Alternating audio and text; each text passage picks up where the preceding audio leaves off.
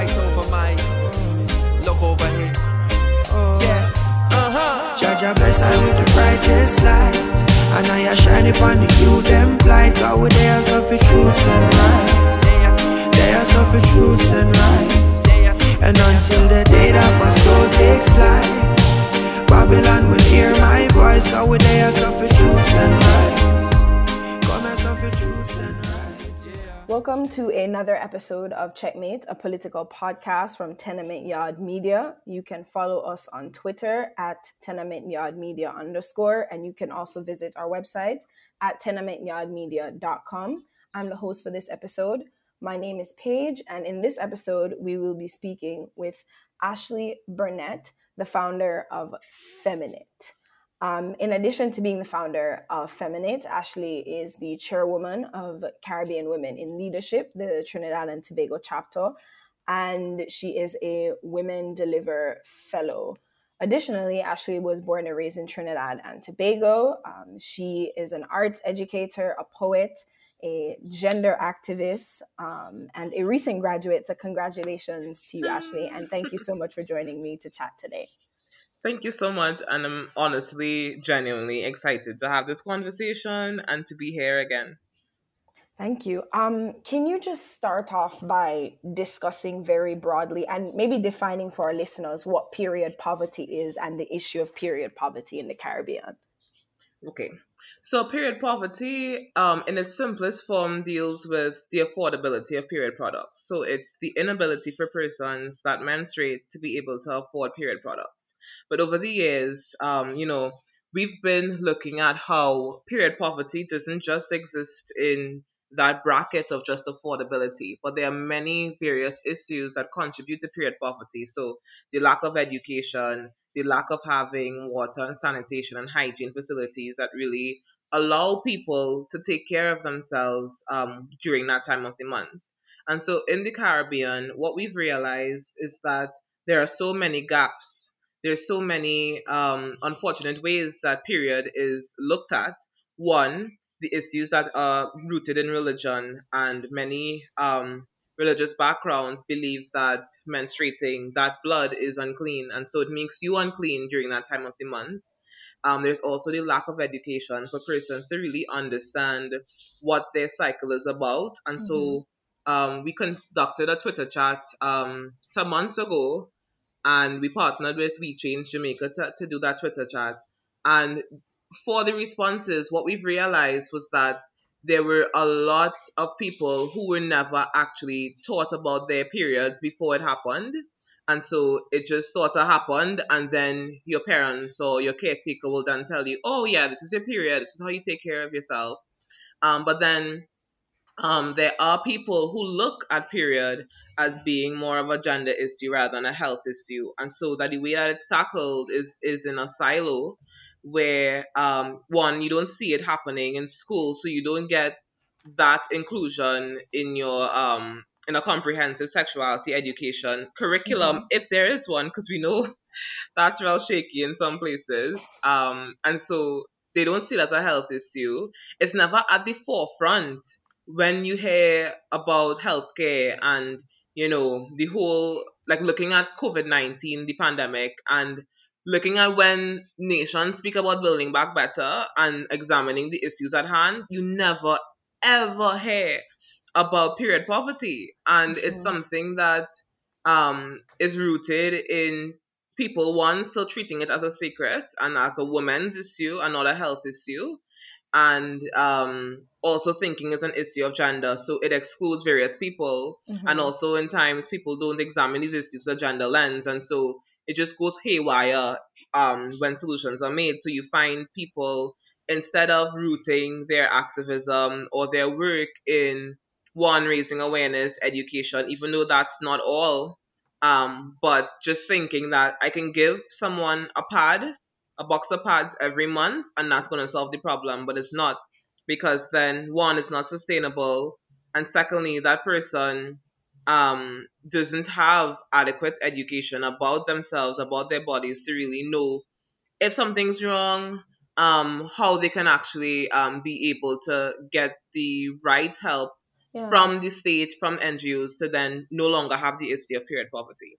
Yeah, and I think that education alone just isn't enough. Like Mhm. I I remember going to primary school in Jamaica and I it was like, oh, this is how you put a pad on your underwear, but no one Mhm. really educated you as to what it was about. And just for me personally, like I had my period on my first day of eighth grade. And for those listening, Mm. I went to Immaculate. So I wore a white skirt with a white slip to school. Yes, you're gasping. I was traumatized.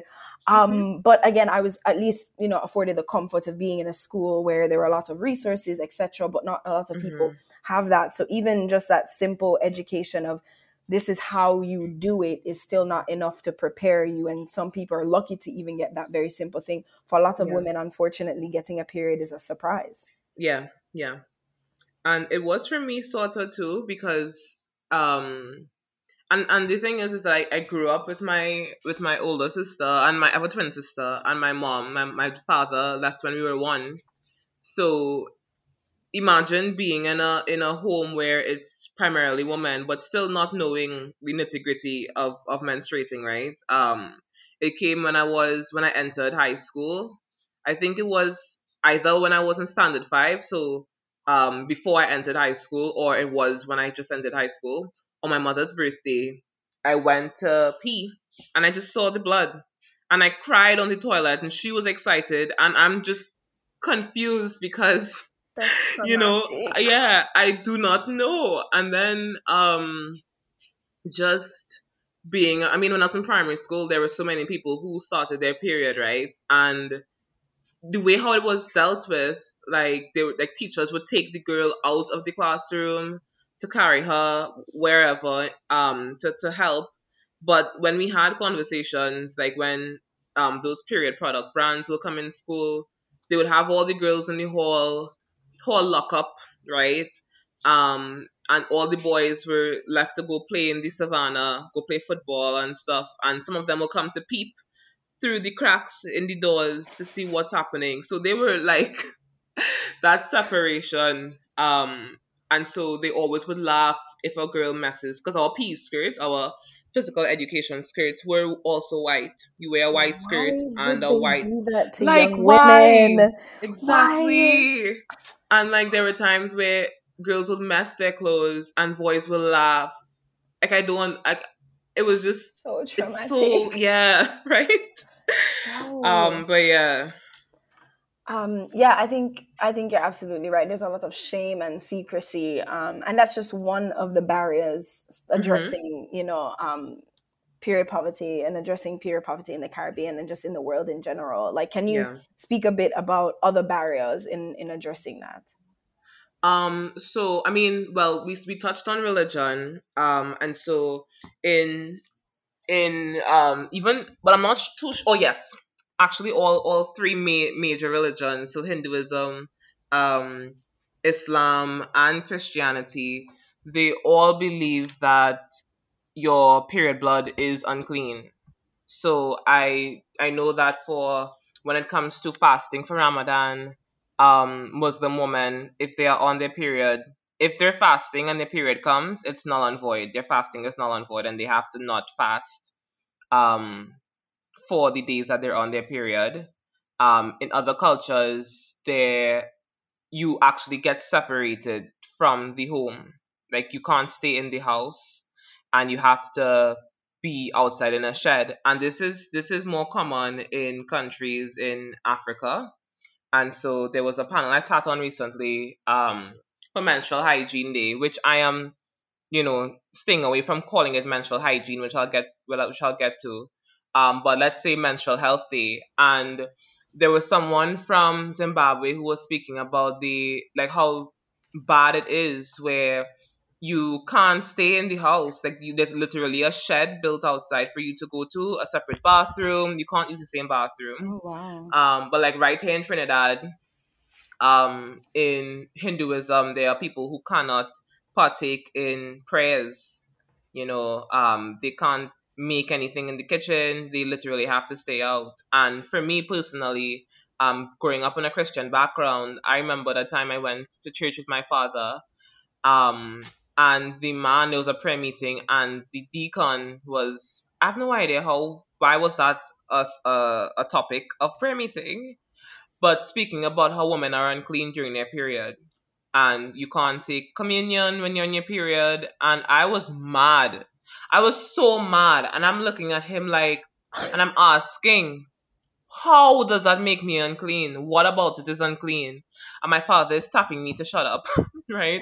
but I was livid. I could not believe this nonsense. Like, why is that a thing, right? It's a prayer meeting when they should have been pr- calling pr- on the Lord. Interesting. Listen, right? Um, and then of course there is a, a major barrier um, that I consider a barrier is that the notion that your period is supposed to be painful, and so many times people suffer in silence um, and not going to see a doctor to know if there's a deeper problem. And oftentimes there is um, stuff like endometriosis and polycystic ovarian syndrome. All of that, those are signs of that being wrong or, or, or adenomyosis. Um, all of these, which which causes complications with your menstrual cycle. And so when there is that belief that your period is supposed to be painful, you're gonna be suffering in pain right? Um, workplaces, and even oftentimes when when you have a man that's your boss, um, who has no idea about menstruation because one, he was possibly excluded from the conversation in school and mm-hmm. failed to go look further, will not hear your cry when you just need time off, right? Um, they would be thinking that it's just the norm, like you experience this every month. You should be okay, right? And even there, there are women in leadership positions who also don't experience period um painful periods, so they assume that you're exaggerating, and all of these little things um build up to become really awful barriers because then you have all these people who menstruate who think that it's okay to suffer and they fail to go to get proper um, assistance in the healthcare system. And then looking at the healthcare system as its own barrier. Um, right here in Trinidad, we do have gynecology units that mm-hmm. are set up to each health center. But are they ever like functional in a in a real way? Because when we were like during this this um project that, that I'm working on, yeah, there were so many people who we had to help like actually pay for them to go see a gynecologist because that's the other option. If you don't get free healthcare, you have to pay for it. But when you have to pay for it, it's 400 TT, right, for one session. Um, but you'd never need just one session, right? Um, and so all of these these things, although seemingly little, it it widens the gap um, and furthers, you know, period poverty because people just end up suffering in silence and just don't know where to turn or don't think that it's it's uh, a good move to turn anywhere. No, yeah, that's yeah, those are all barriers that like clearly you've outlined that exist in Trinidad, but generally mm-hmm. that's the wider Caribbean. And just to pinpoint one thing that you said, like I have so many friends in college who realized that they had a lot of conditions like PCOS and endometriosis. Mm-hmm because you were surrounded now by a lot more women. Like you know i went to college in the us and a lot of these dorm halls were mostly women. So now you have way more women to compare it to. And you're like well maybe my experience is a bit more painful than what i hear other people describing. So you go and seek help. A good friend of mine was like doubled over crying. And i was like periods wow. are mm. a bit painful but this is on like this is not yes. this doesn't seem okay. Like you know, maybe you go to the doctor and it is okay, but like mm-hmm. at least go and see. And she went and found out she had PCOS, and mm-hmm. now she's getting treatment for it, and it's not as painful. And I think that they're like you're you're absolutely right. So even the women that are in power, some of them don't mm-hmm. experience painful periods. So it's like, yeah. okay, is it really that bad? And it's different every cycle for everyone. There are times where I feel absolutely nothing and mm-hmm. I'm okay and well and jolly and prancing around the world. And then there are times where I'm like, I'm going to have to take off work. Like it really is no, it's not the same every single time. And I hope right. that people who don't experience periods understand that it's not a one track situation. So, yeah. like, have empathy. Yes. That's um, the least of it. You just have empathy. I feel like that's like as a being a decent human being, just have empathy. Thank you for that. I think that's a really good point. And um, I want to pivot now to talk about Feminitt, your organization. Um, Mhm. can you talk a bit about Feminitt and how um, the organization is trying to tackle these issues? Right. So Feminitt is just about a year and a half old. Um, but we've been, I guess we have a really uh, strong team um, that had already been, they've already been working on these issues in their own spaces. And so coming together um, just made us able to do it on a, on a larger scale. So basically, we're dedicated to advancing gender justice here in the Caribbean through education, conversation, and social good using an intersectional Caribbean feminist lens. Um, so before I get into it, what we've noticed over time was that there was a gap between organizations that offer services to assist and then organizations who just focus on policy and advocacy. So there was a gap where people had no idea why either was needed. Mhm. And that gap was education in various ways, right? Um, thinking about having the conversation, thinking about providing the tools and resources for people to learn, um, and also creating a safe space for that to happen. And so um, we focus mainly on gender-based violence and sexual, sexual and reproductive health and rights. And one of the issues that that we've um, decided to tackle, um, which was actually pitched by um, a former member of the team, was period poverty Mhm. and we had to sit down and really examine what the state of period poverty was like here in Trinidad because it's very important to do that to analyze the situation first because then um, you would just be doing work for yourself rather than other people. yeah. And so, yeah, so we had to consult with folks um, who have already been doing the work, but who centered their activism in just offering the products, um, which is also great, but it's not all because it's not sustainable and people still don't understand themselves because you're just giving them, you know, a handout, quote unquote, right? yeah. And so um, we launched the survey, the Safe Cycle survey, um, which which happened really early on in the project, and we actually were able to secure a grant from Women Deliver, um, because as a Women Deliver fellow, we get that opportunity to apply for for their grants, and we were successful at getting the grant for Safe Cycle. And so it's it's divided up into three phases, and the first phase, which actually runs throughout, dealt with education. So we tackled that in various ways, from having IG posts to IG conversations, um, to having a Twitter chat, um, but also reaching out to persons um, in schools to be able to send this content also so that they too can get it.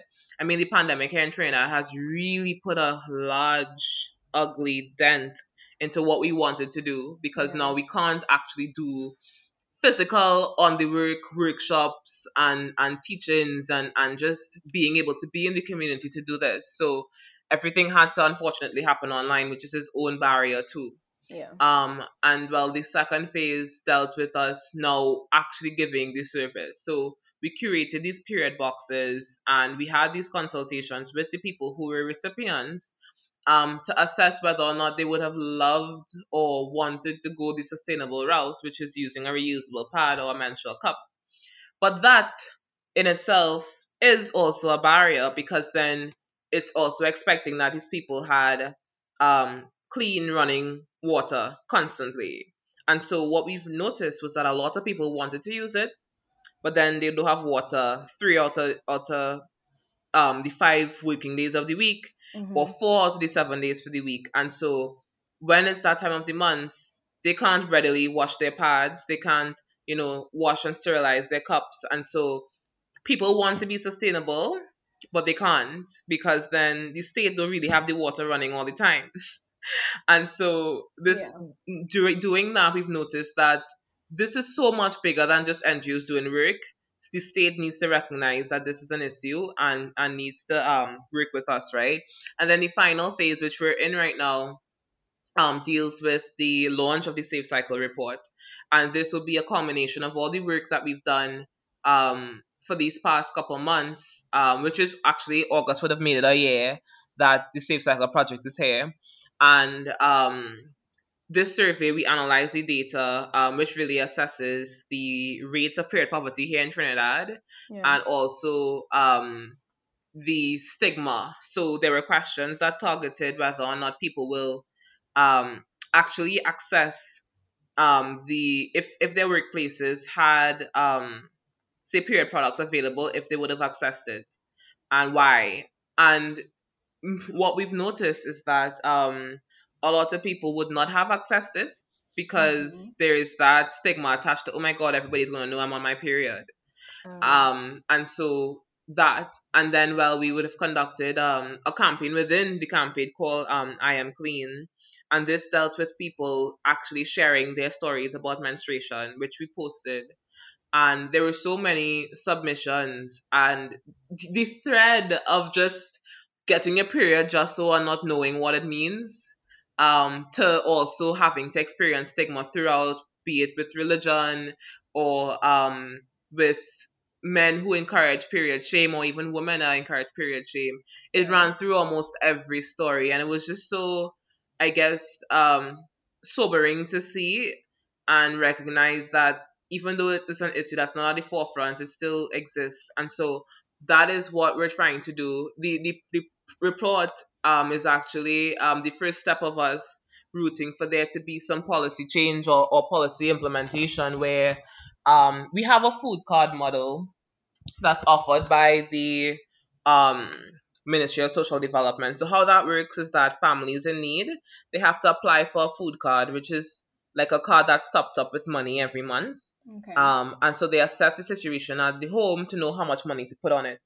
But it's not a lot of money at all, right? Um, like you get, I think it's probably, I'm not sure the max, but I know a lot of people who get roughly between 400 TT and 700 TT. okay. But when you have a, a family of where you have, say, two to three dependents, and let's say they all menstruate, when it comes to um like right now, the groceries have increased their prices to a ridiculous amount, right? yeah. And that's just having to buy food.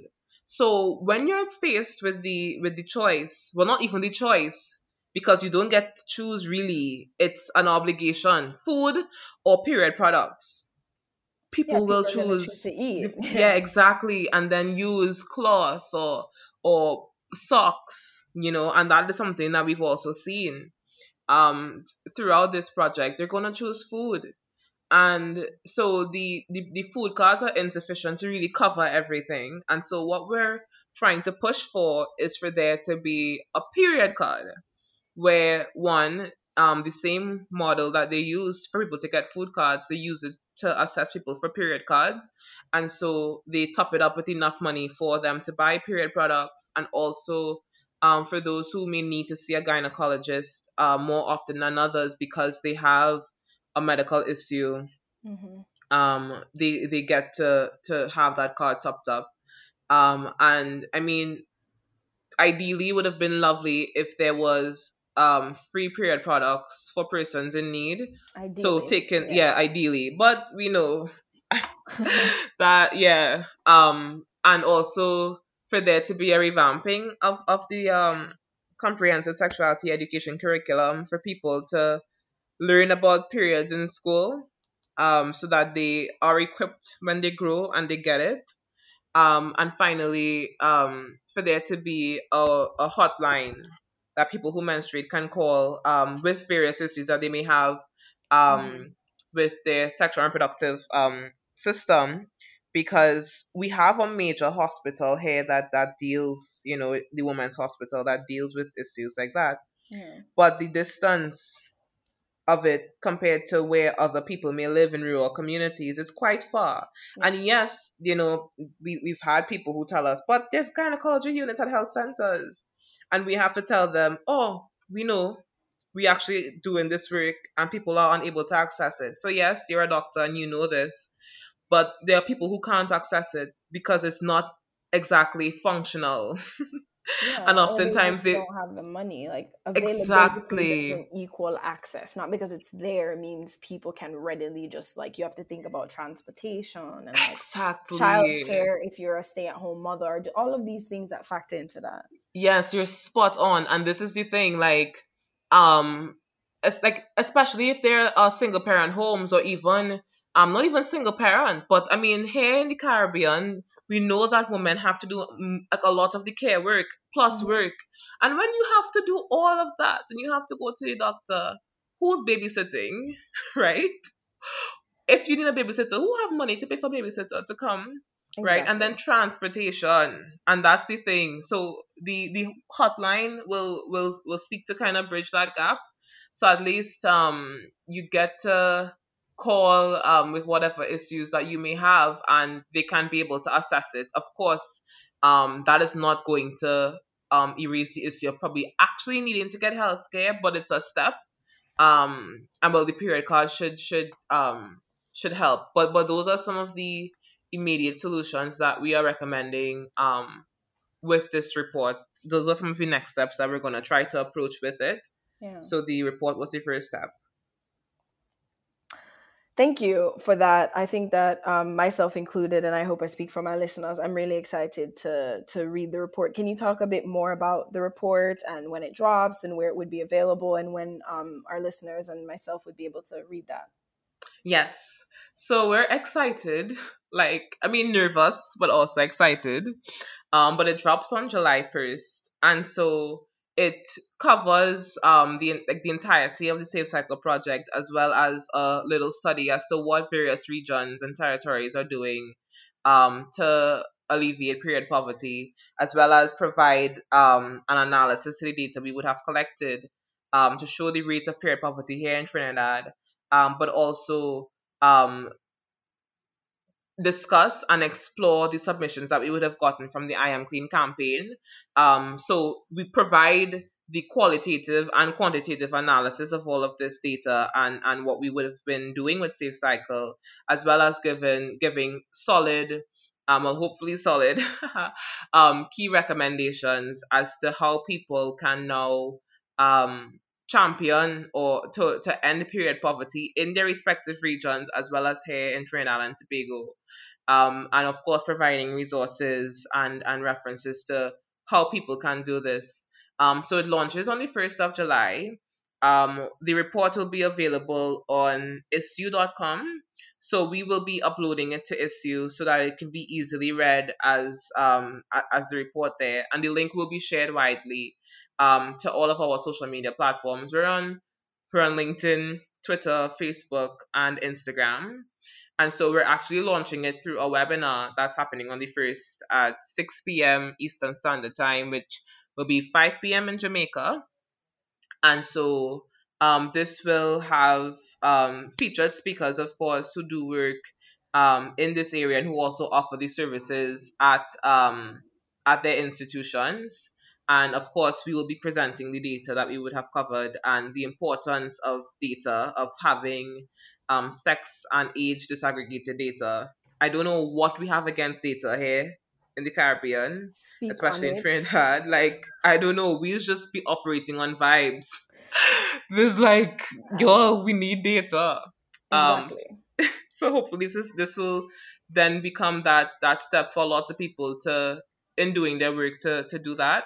And so the webinar, the link to the webinar, and we also have a social a social media toolkit that folks can um can even share. Um, you know, we've already launched it, but they can they, can still be able to to share um that because it helps continue the conversation and center the focus. Um, and so there's the hashtag that we use on platforms called hashtag Safe Cycle, which helps us streamline the conversation. Sometimes you might see other tweets people talk about cycling Mhm. that we've realized after that that people also use it for that. Um, but of course, if you say anything about period poverty, you know it's it's directed at us. Um, but yeah, that's the report in a nutshell. Thank you. And um, by the time our listeners are hearing this, it would have already dropped. So please, please, please go and read that. Um, I just thank you so much for the work that you do as someone who is interested in policy as well. Finding Mhm. data and um, well researched information to base policy on in the Caribbean can be very, very difficult. A lot of people's um, advocacy is just about calling out a problem. And I think that there is Mm. space and necessity for that.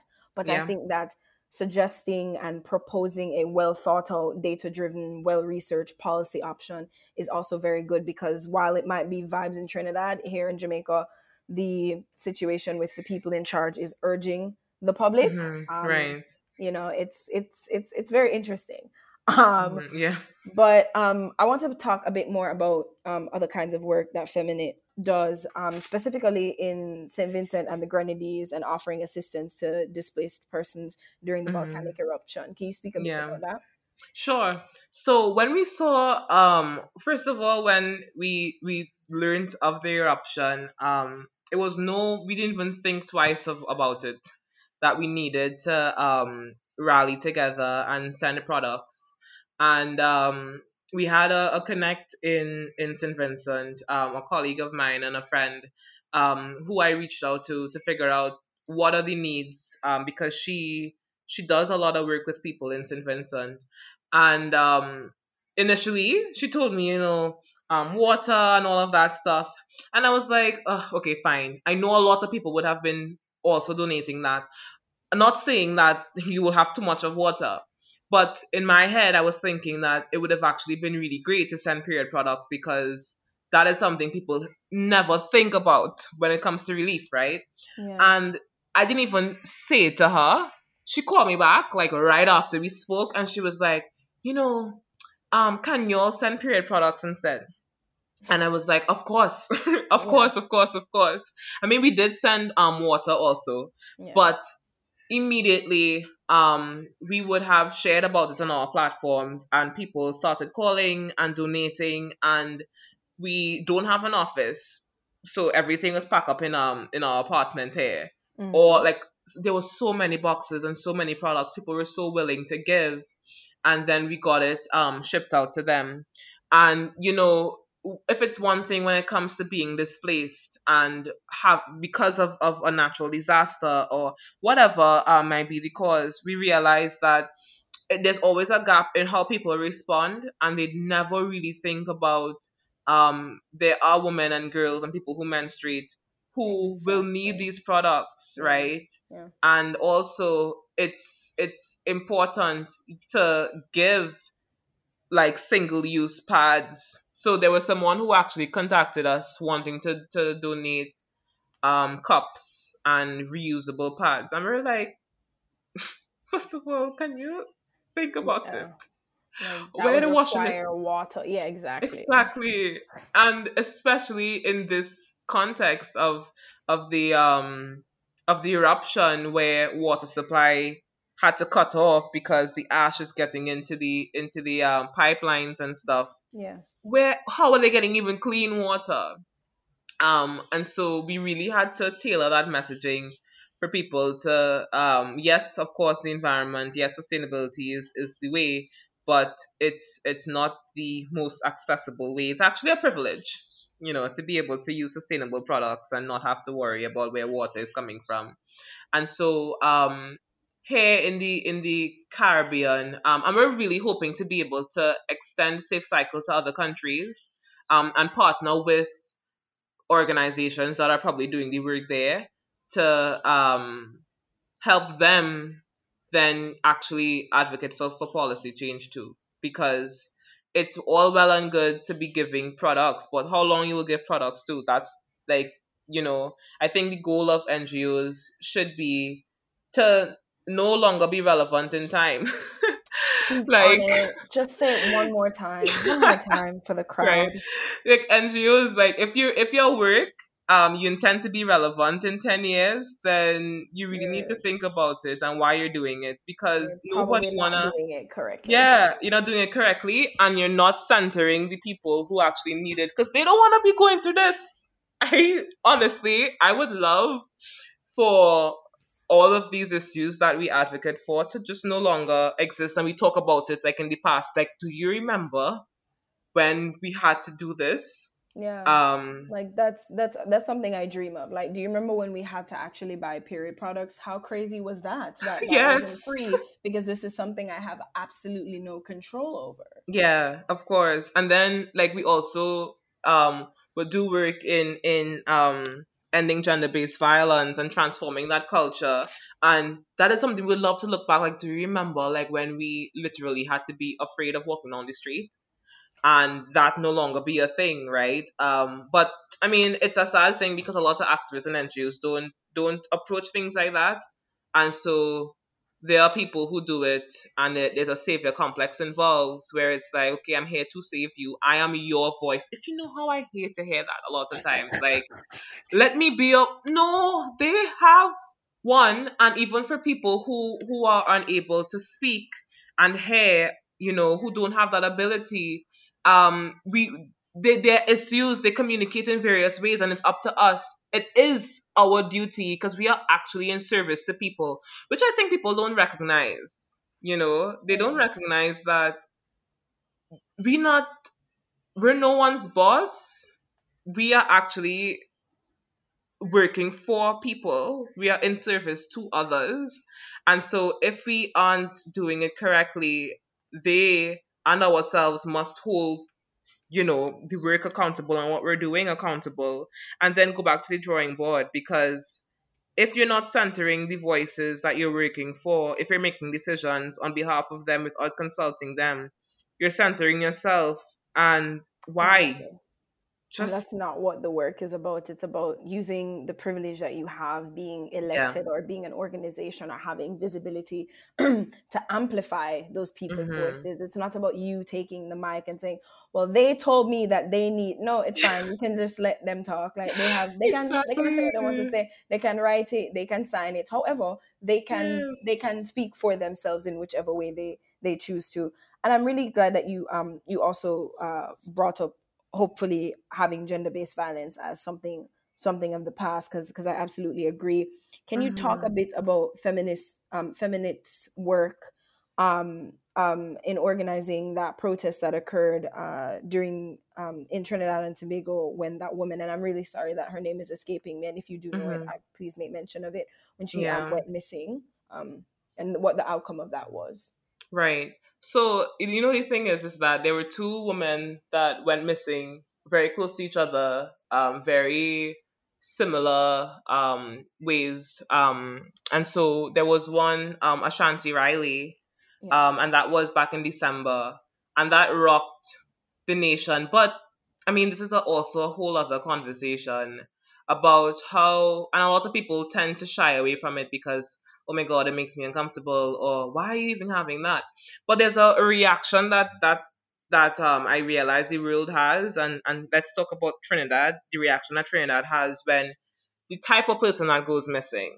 And so when Ashanti went missing, Ashanti was a young black girl um, also the pictures that were circulated of her by the media um, was nothing's wrong with the picture, but in comparison, looking at how you know um, someone who goes missing of um, East Indian descent um, that that's not black, it's always different. The picture that was circulated of of um, Andrea was in her um, her graduation gown.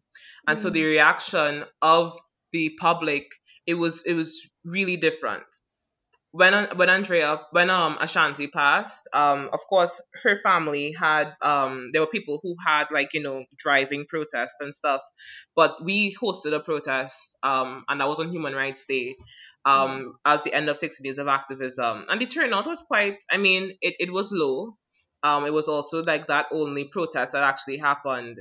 And then months later, I mean, a lot of people have credited it for the breaking point, but I think it's always important to examine what what what um contributes to a breaking point, you know. Um, and so there were many conversations and around how um Andrea was infantilized, like she was 23, but people still qu- kept calling her a child. Um, but Ashanti was 18 and that wasn't the center of the conversation. And so it's mhm, it's really interesting. It's also really heartbreaking because people don't want to have the conversation because oh my god, why are you bringing race into it? But it, we need to. Race is a thread that runs through everything, and we have to pay attention to these issues. So that is one thing that we have been um, looking at through our advocacy, um, through the protests. Um, this year, when when um, Andrea passed, um, and she was killed, um, there were organizations that we partnered with, so we didn't operate solely because there were a lot of people who there were um, a lot of protests which yeah. um caught attention internationally mm-hmm. um and so there were ne- this is the first time that has ever happened right mind you um when you look at the rates of gender-based violence here in trinidad it literally looks the same every year mm-hmm. and so there was this chilling report that one of our media houses did um that did the same kind of cover layout from 2016 when it was um, 40 plus women killed. And they'd use the same layout, which was a, a, a collage on the front and the back page of all their pictures wow. of each woman. And a lot of people keep thinking, oh, gender based violence is new. But then in 1990, there was a whole um, front page that spoke about um, women under siege and, and war on women and, and how many rapes happened. And so this is not a new issue at all. Um, and so we've been trying to center that. And, and through that, um, that collaboration that we had this year, um, we would have put out a set of demands and really call on the on the state to um, implement uh, like a transit authority because there actually isn't a, um there isn't really what you call it a body that regulates um mm-hmm. specifically when it comes to um the transport system so having um, the Ministry of Works to have incentives for educational campaigns, um, to look at how um, taxis are registered in rural communities because oftentimes anybody could actually get a, a taxi template and um, there are also people who mm-hmm. have unregistered vehicles that yeah. operate as taxis, and those are private taxis. So they just ups and go on the on the on the taxi stand and have a taxi. But because it's not something that's exactly regulated that you can check, oh, I wonder if this taxi is actually registered. Um, you want to get home, so that's like the last thing you're thinking about. Um, and so that also police reform because I mean this is something that happens in almost every country where the police doesn't don't take issues seriously. And so you go report and then they just don't do anything. They yeah. say they don't have cars to, to go to the scene but they will only show up if someone's dead. Um and so those were the these things we were pushing for. And of course the government's response was was giving um their response to all of all of this that has been happening was well you, you can get um pepper spray apply for pepper spray permit, and yeah, permit, we, we've solved the problem. Not that accessible to begin with. Exactly, exactly. and then they were also saying more women should apply for gun permits. Which that in itself, money. yes, it's, yeah. There are lots like, of things that people are suggesting that are just in like there are a lot of barriers to the things that you're suggesting because I know someone said, well, only take reputable private taxis what if i can't afford that then what exactly. you know and i think that plays into what you were speaking about with with ashanti and andrea just like mm-hmm. who deserves justice and mm. what that mm. looks like based on race and class yeah. and all of these complicated factors and who police respond to and who the mm-hmm. media treats a certain way. And um, i think it's it's really interesting and just my unpopular opinion of the day. Police don't prevent crime they show up after it's done. Exactly. Um, that is true. but just um, lastly can you talk about the importance of addressing issues in the caribbean region through a feminist and dare i say intersectional feminist lens? Yes. Yes. Listen it's it's feminist leadership and, and having a gender transformative approach is important because then it ensures that it assesses the situation as how it affects people differently. And so that's the thing about intersectionality. Um, we as people exist in many various ways. Like you can literally strip one human being apart and assess each of their identities and how that transform their experiences. And so just for, for those who are listening, intersectionality looks at how more than one identity overlaps to create various experiences. So looking at people in your community. So yes, you might be black, yes, you might be queer, but also you might have a job and someone else may not have a job. And so even when you when you think of of um, being able to afford things, um, that differs. And it, it helps you to recognize your privilege and privilege not being something that is just about, oh, I'm rich and somebody is poor, but once you have an advantage over someone else, you have a privilege. And having that approach, having a feminist approach, um, it's not just about equality, but it's about equity. It's about looking at all of these systems in the way that they are rooted in power and control, and then redistributing that power in a way that helps to center other people's experiences and bring about having rights and um, proper accessibility to vulnerable and marginalized communities. And that is really the direction that we have to go because then it looks at things through a gender lens. It ensures that people um, are centered and, and are given the tools that they need to have um, a quality standard of living. Um, and the, the alternative to that is what we're living in now, is why people can be in a pandemic, see how inequalities um, are now showing its head if people weren't seeing it before, and exactly. still talk about we can't wait to go back to normal.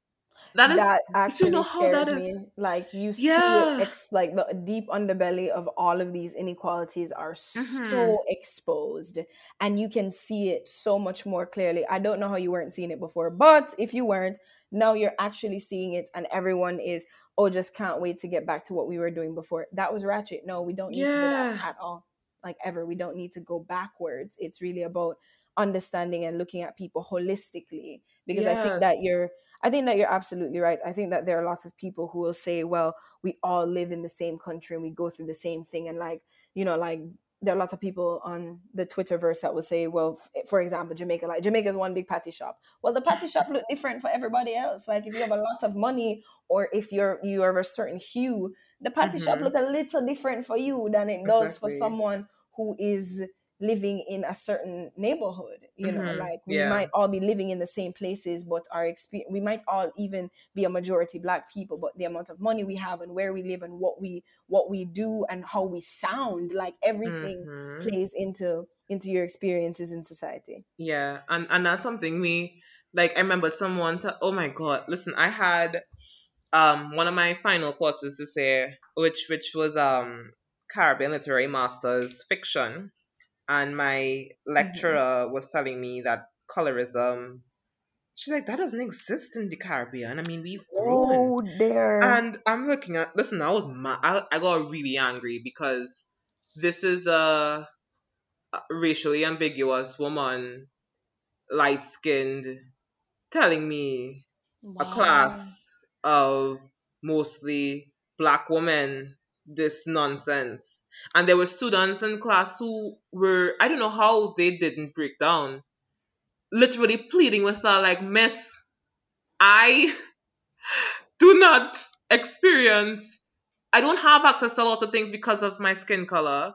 We are followed in supermarkets and, and even just thinking about um how you know various people look at you and and just everything about it, and she's saying that it doesn't exist in the Caribbean. I'm looking at her like, are you serious right now? No, like right and classism, like colorism, yes, all of that all exists. Of it, like you know, like if anywhere, definitely the Caribbean, where there are a minority it. of people that look a certain way and live in mm-hmm. certain neighborhoods, like that's absolutely ridiculous. And of course, she would like it's on brand for somebody who looks like her to say that. Exactly. Um, right. Exactly. And so issues like that and a lot of people center their activism. I mean, oh god, that's a whole other thing about um and that's a problem for me, I think, when it comes to um seemingly like spaces that brand themselves as femin as feminists, but it's like brunch feminism. So it's like wow, going, you know. Can we take an Oprah pause on brunch feminism because I will be tweeting that later and I'll tag you. You know, so it's like, oh my god, we're gonna have these uh spritzers and we're gonna talk about all of the poor people and their issues, but you know, hashtag girl boss and power, whatever. because like, yeah, like have you seen what um what what Kathy did, did? Like, oh my god, let's let's talk about it. Like, and it's just really wow. I it's it's just a real chilling experience because then a lot of people will then think, oh, well, if that's what feminism is. And they're so loud too, and they pick up a lot of space. They do, and, and very loud. And the brunches are every Sunday, and they're talking about poor people in spaces poor people have absolutely no access to. Exactly, because like we're doing such a, like giving themselves pats on the back, like we're doing such a great job helping the poor people of this country. Aren't we amazing? Somebody passed the watercress sandwich. Come on, man. Yes, like where did you get the ingredients? Oh my god! Like, listen, it's just and and you know, like when I think about um the cost of these spaces um, also the location of it. Um, it, it, it really begs you to think um, who who is it for? And then when you go, I, I've stopped. I mean, I'm glad. I mean, the pandemic has has also put a pause on events, but I've sat down for years, right? Um, and mm-hmm. luckily, I I ended up not having to ever pay for these things. Um, but that's also my privilege because of of um you know, there's people inviting me, so I get to go for free. Otherwise, I wouldn't get to, I wasn't able to afford it.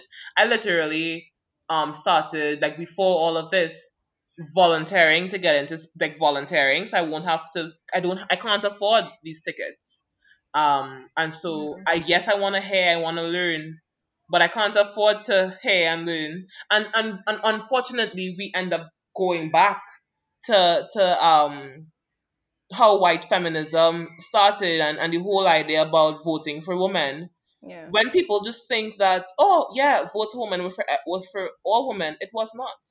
Black women years later then were able to vote because they didn't meet the criteria, they didn't have the education that was required of them. Yeah. And it's just sad because the very thing that we're trying to say we're rebranding we end up just falling into into that. It's just packaged a, a seemingly different way. Um, and it's sad, right? Because they always um pick up lots of space.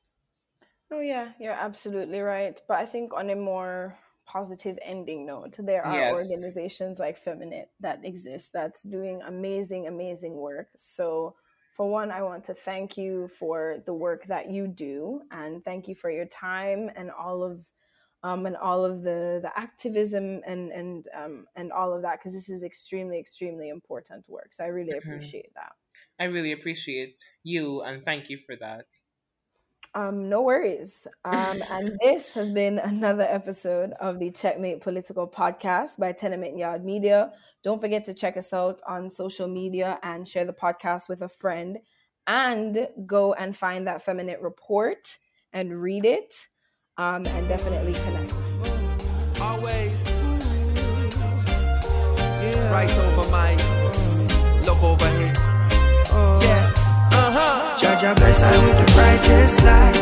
And I shine upon the you them blind. God, with their of truth and right. They are suffer truth and right. And until the day that my soul takes flight, Babylon will hear my voice. God, with their suffer